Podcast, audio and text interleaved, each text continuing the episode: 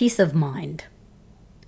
Bhante, in his book Eight Mindful Steps to Happiness, writes these words about overcoming negative states of mind or negative thinking. He says, Prior to full enlightenment, we cannot choose what thoughts will arise, so there's no need to be ashamed or to react with aversion to whatever comes up.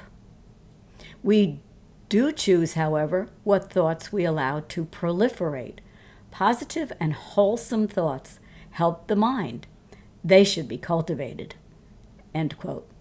Thus, if we sit with the idea of changing our negative thoughts to peaceful thoughts when they arise, doing it in a self loving way, we will find peace of mind.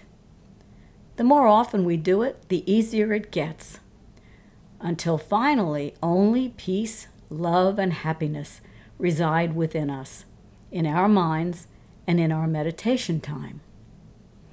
With this in mind, let's begin our meditation. Simply focus your attention on your breath, in and out.